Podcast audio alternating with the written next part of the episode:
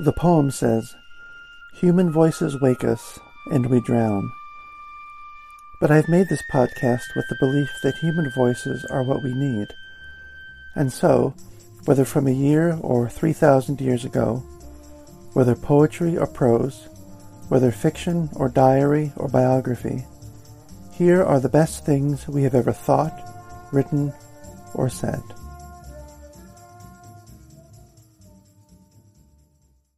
I think it was 1991 or so that I first really became aware of the atomic bomb.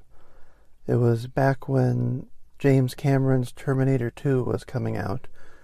And back then, you could only see the equivalent of DVD extras on HBO or Cinemax or something like that, where they would talk about the making of the movie. And I remember James Cameron being very solemn and talking about the scene where uh, there's an atomic explosion in Los Angeles and how it wasn't a very pleasant time filming the end of the world, or some phrase he used like that. And then, about five or six years later, I attended a, uh, a creative writing camp uh, at the end of high school, and I met a poet there named John Bradley, really the first poet uh, who wasn't uh, long dead that I that I ever knew about uh, and the first one certainly that I ever met. And John Bradley had a book that he had edited called Atomic Ghosts, and it is an anthology of uh, mostly American poets, if I remember right, and their response to the atomic age and the atomic bomb. And he told the class, this is kids going into their senior year of high school, as I was, that he had the inspiration to put the book together because he was teaching a class or he was in a school visiting a class of kids about the same age and there was someone there who made the remark of what was Hiroshima, what was Nagasaki. And he thought it was important enough to uh, help fill that gap by doing so with poetry and really ever since then, I, I, bought a copy of the book, and that, and that I'm pretty sure is the first book of poetry I ever owned. Was this book called Atomic Ghosts? I think it's out of print, but you can probably get a copy for a few dollars these days. Um, and I'm pretty sure that that is what kept the atomic bomb in my mind uh, ever since. When I moved away from home a few years after that, five or six years later, and I moved to Macon, Georgia to research my Civil War poem. Um, one of the first places I went to, obviously, probably even before I went to look for a job, was the library. And the one of the first DVDs I ever took out of there was uh, a documentary by Jon Else from 1980 called The Day After Trinity and that uh, and that is about the Trinity test that led to uh, the uh, bombings of uh, Hiroshima and Nagasaki. Uh, or actually, it's not about the Trinity test; it's about everything that led up to it, and then the bombings. And that solidified uh, Robert Oppenheimer and that whole drama in my mind as being something that I needed to write about, or if I couldn't write about it, at least know more and more and more about it if I could. And a few years ago, I even posted uh, Jon Else's documentary on YouTube. And so far, no one has taken it down. So I will also post a link to that in the post description here.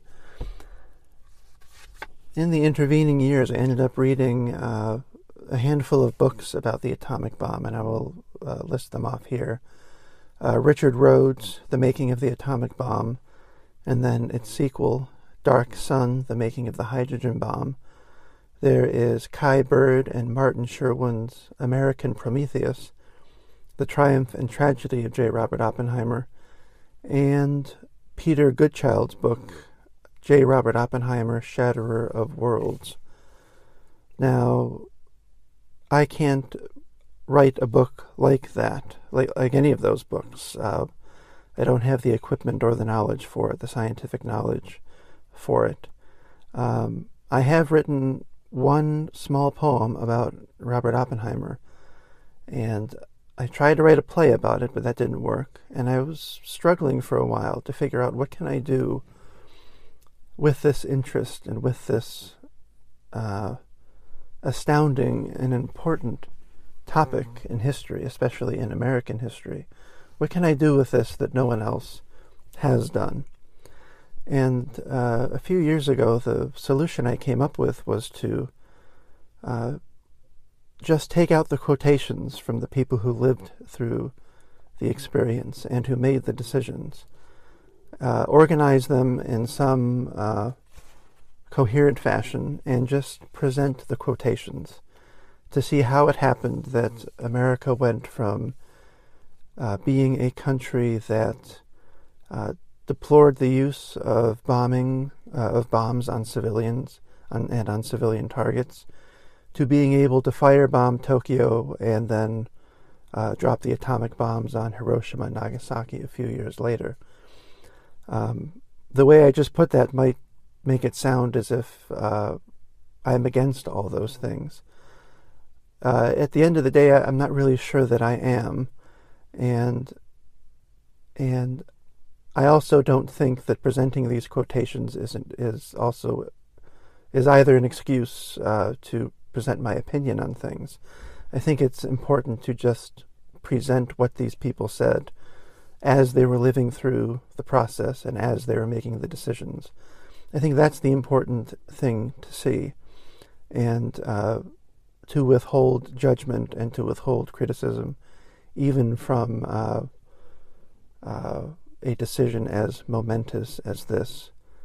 And then it's also worth uh, considering that most of the huge events in history that depended upon the decisions of a very few people, it's worth considering that those are as difficult and that they aren't uh, they aren't worthy of a snap judgment of any kind, the kind of snap judgments that we seem to make about absolutely everything today, if only because uh, Twitter and Facebook and the rest of it and cable news and everything else you can imagine only has space for snap or hip or fashionable judgments.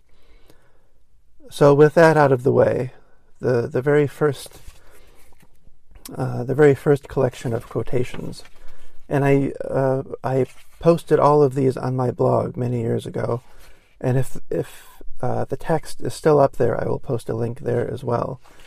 And I separated it, separated this collection of quotations into five days, and just called it Week of the Bomb, and I will see if I can do that over the next five days here and just read them out. The very first comes from Franklin Roosevelt on September 1st, 1939, and this is what he says. The ruthless bombing from the air of civilians in unfortified centers of population during the course of the hostilities which have raged in various quarters of the earth during the past few years, and which has resulted in the maiming and in the death of thousands of defenseless men, women, and children, has sickened the hearts of every civilized man and woman, and has profoundly shocked the conscience of humanity. If resort is had to this form of inhuman barbarism, during the period of the tragic conflagration with which the world is now confronted, hundreds of thousands of innocent human beings, who have no responsibility for, and who are not even remotely participating in, the hostilities which have now broken out, will lose their lives. I am therefore addressing this urgent appeal to every government which may be engaged in hostilities publicly to affirm its determination that its, arm, that its armed forces shall in no event, and under no circumstances, undertake the bombardment from the air of civilian populations or of unfortified cities, upon the understanding that these same rules of warfare will be scrupulously observed by all their opponents. I request an immediate reply.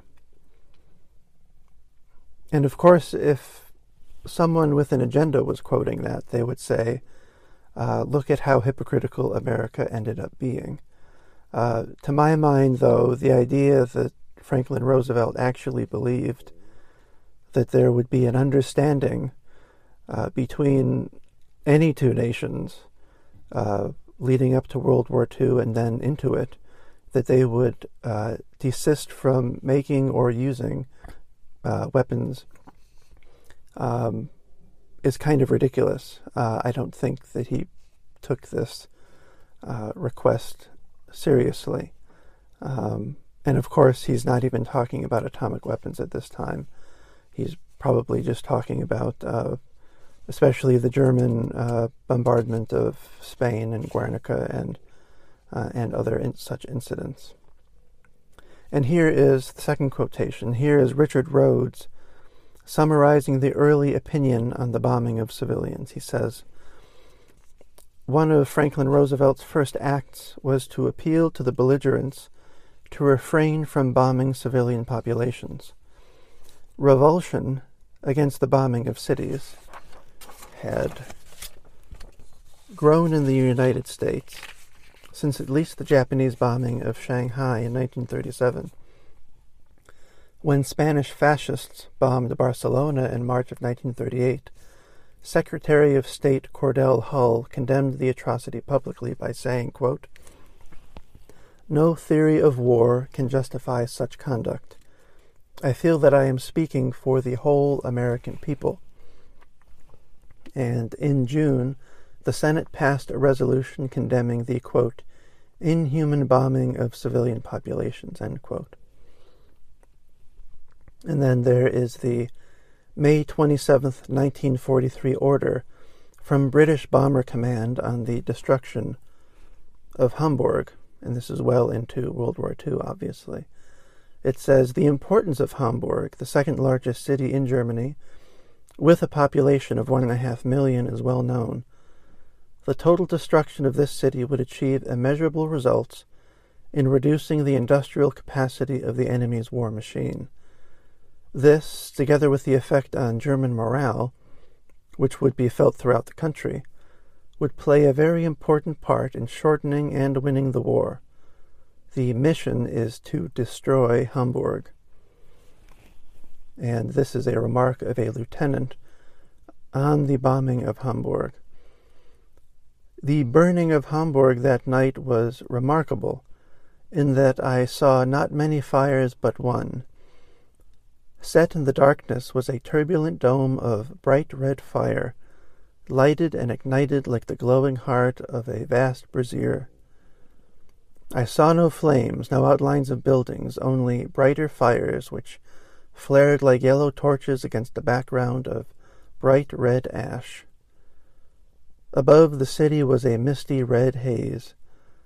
I looked down, fascinated but aghast, satisfied yet horrified. I had never seen a fire like that before, and was never to see its like again. And here are the words of a nineteen year old in Hamburg.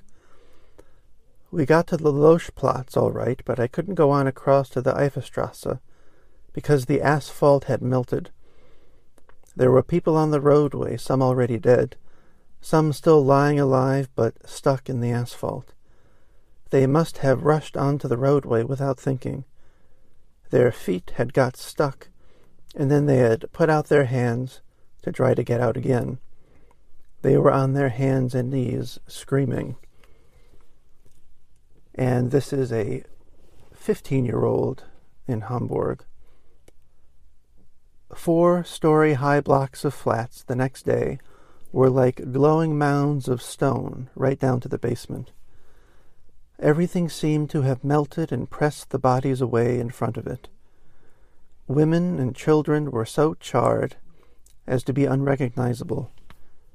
Their brains had tumbled from their burst temples, and their insides from the soft parts under the ribs. How terribly these people must have died. The small children lay like eels on the pavement. And here is Richard Rhodes describing the bombing of Hamburg. The firestorm completely burned out some eight square miles of the city, an area about half as large as Manhattan. The bodies of the dead cooked in pools of their own melted fat, in sealed shelters like kilns, or shriveled to small blackened bundles that littered the streets.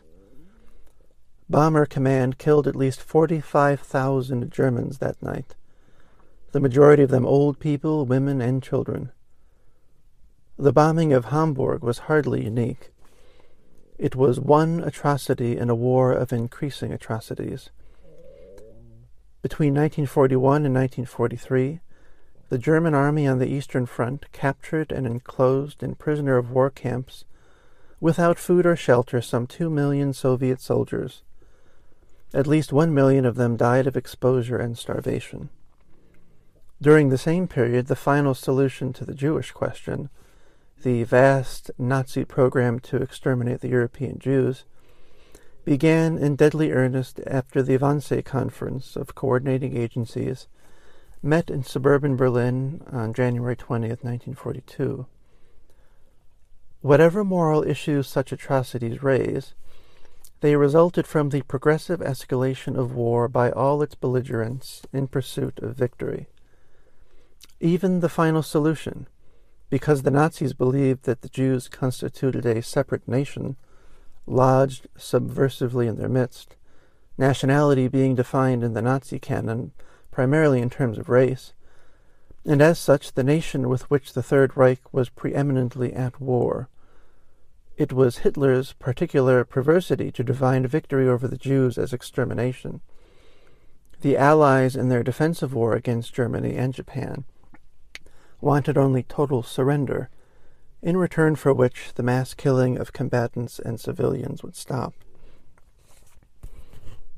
And here is Kurt Vonnegut in his novel Slaughterhouse Five on the bombing of Dresden. He was present at the bombing of Dresden as a, a POW, I believe.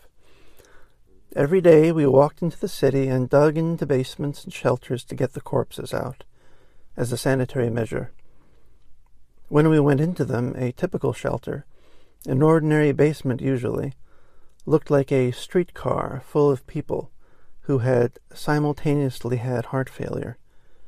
Just people sitting there in their chairs, all dead. A firestorm is an amazing thing. It doesn't occur in nature. It's fed by the tornadoes that occur in the midst of it, and there isn't a damned thing to breathe. We brought the dead out. They were loaded on wagons and taken to parks, large open areas in the city which weren't filled with rubble. The Germans got funeral pyres going, burning the bodies to keep them from stinking and from spreading disease. 130,000 corpses were hidden underground. It was a terribly elaborate Easter egg hunt. We went to work through cordons of German soldiers. Civilians didn't get to see what we were up to and after a few days the city began to smell, and a new technique was invented. Necessity is the mother of invention, and so we would bust into the shelter, gather up valuables from people's laps without attempting identification, and turn the valuables over to guards. Then soldiers would come with a flamethrower and stand in the door and cremate the people inside get the gold and jewelry out and then burn everybody inside. And now we come back to Franklin Roosevelt a few years after his first remark, and he says, We must face the fact that modern warfare, as conducted in the Nazi manner, is a dirty business. We don't like it. We didn't want to get in it. But we are in it, and we're going to fight it with everything we've got. And uh, many of the quotations to follow here will come from Air Force General Curtis LeMay. Uh, and whatever you think of him, I at least respect uh, his clarity and uh, his honesty. Um, he is uh, not going to sugarcoat anything. So this is Air Force General Curtis LeMay, father of strategic bombing on the firebombing of Japanese cities prior to the dropping of the atomic bomb. He says, No matter how you slice it, you're going to kill an awful lot of civilians. Thousands and thousands. But if you don't destroy the Japanese industry, we're going to have to invade Japan. And how many Americans will be killed in an invasion of Japan? 500,000 seems to be the lowest estimate. Some say a million. We're at war with Japan. We were attacked by Japan. Do you want to kill Japanese or would you rather have Americans killed? And here's Richard Rhodes on strategic bombing. The Strategic Bombing Survey estimates that, quote, probably more persons lost their lives by fire at Tokyo in a six hour period than at any equivalent of time in the history of man. You read that again. That's incredible. Probably more persons lost their lives by fire at Tokyo in a six hour period than at any equivalent period of time in the history of man. The firestorm at Dresden may have killed more people, but not in so short a space of time.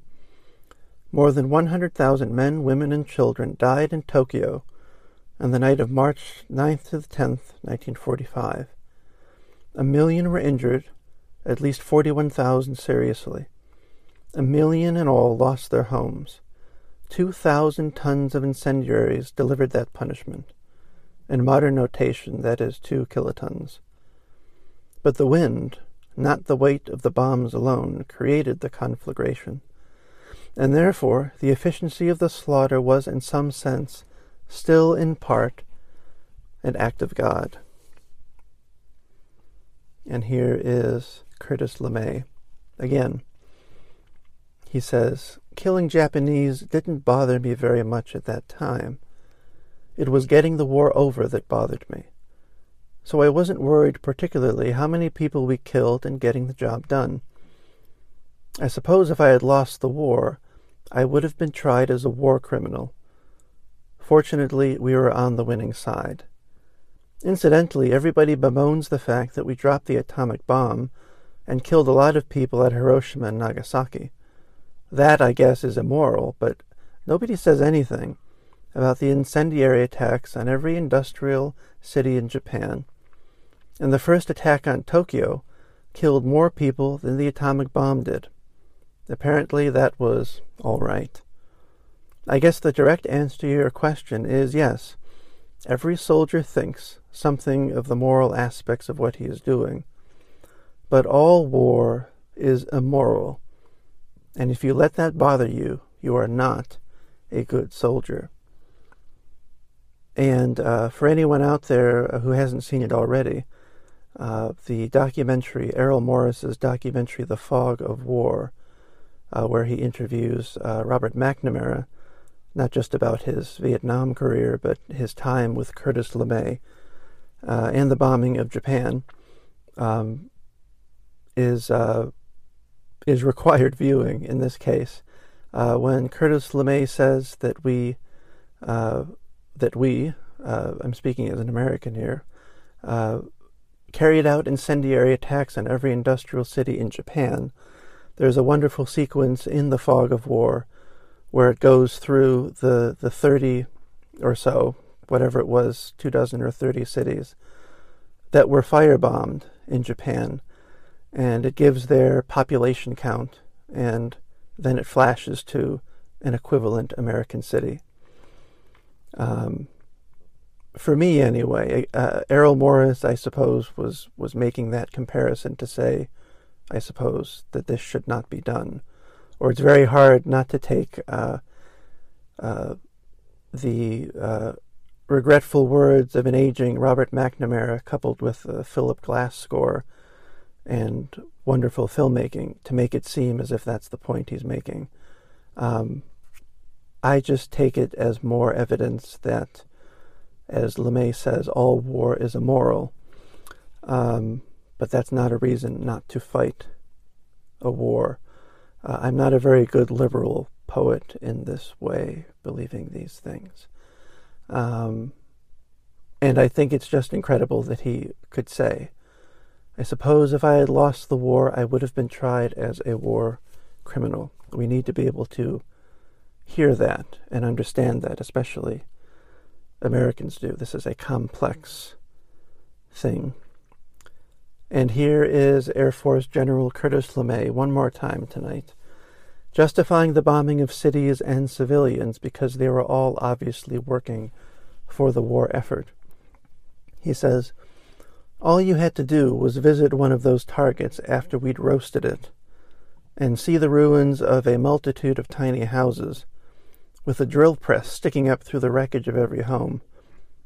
The entire population got into the act and worked to make those airplanes or munitions of war, men, women, and children. We knew we were going to kill a lot of women and kids when we burned a town. Had to be done. Um, I don't know how accurate that is. Um, that could just be him stepping back and trying to justify it. But uh, but by that logic, uh, I'm sure that uh, if someone had decided to firebomb San Francisco or Charlotte or uh, uh, Tallahassee, uh, they probably would have justified it by saying, "Look at look at what these people were doing for the war effort, even if they weren't actually fighting." Um, that seems to be beside the point to the general immorality that LeMay is talking about. And here is uh, American Secretary of War Henry Stimson on the difficulty of precision bombing of cities with manufacturing sites spread out everywhere, talking about how hard it is to just bomb the manufacturing sites when they are so close to cities. He says, uh, I told him how, how, how I was trying to hold off the Air Force I'm sorry, let me start that again. I told him how I was trying to hold the Air Force down to precision bombing, but that with the Japanese method of scattering its manufacture, it was rather difficult to prevent area bombing. I told him I was anxious about this feature of the war for two reasons. First, because I did not want to have the United States get the reputation for outdoing Hitler in atrocities. And second, I was a little feature that bef- it was a little feature that before we could get ready, the Air Force might have Japan so thoroughly bombed out that this new weapon we were working on would not have a fair background to show its strength. So, right there is the complexity as well. You have someone like Stimson um, trying to make uh, what we might think of as a humane argument, but then he comes around again to the uh, to the political one which is we want uh, uh, virgin territory for this bomb that we're working on to see what it really does. And here is uh, Robert Oppenheimer recalling the words of Secretary of War Henry Stimson, which says, in which he said uh, that he thought it was, quote, appalling that there should be no protest over the air raids which we were conducting against Japan which in the case of Tokyo led to such extraordinary heavy loss of life. He didn't say that airstrikes shouldn't be carried on, but he did think there was something wrong with a country where no one questioned that. And I thought at one point that I would try and read two of these in one night, but I think given the material, that's not a realistic thing to do. It should be taken in small doses. So hopefully tomorrow, um, I will finally get to the physicists and the scientists working at Los Alamos, and as well as uh, uh, the politicians, especially Truman, on the creation of the atomic bomb and the uh, and the decision to actually use it. Until then.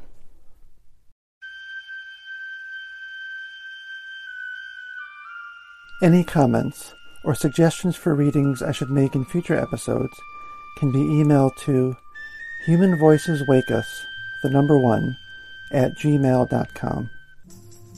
Links to each work used in this episode can be found in the episode description. If you enjoy Human Voices Wake Us, You can subscribe wherever you find your podcasts. The music here is Duke Ellington's Arabesque Cookie.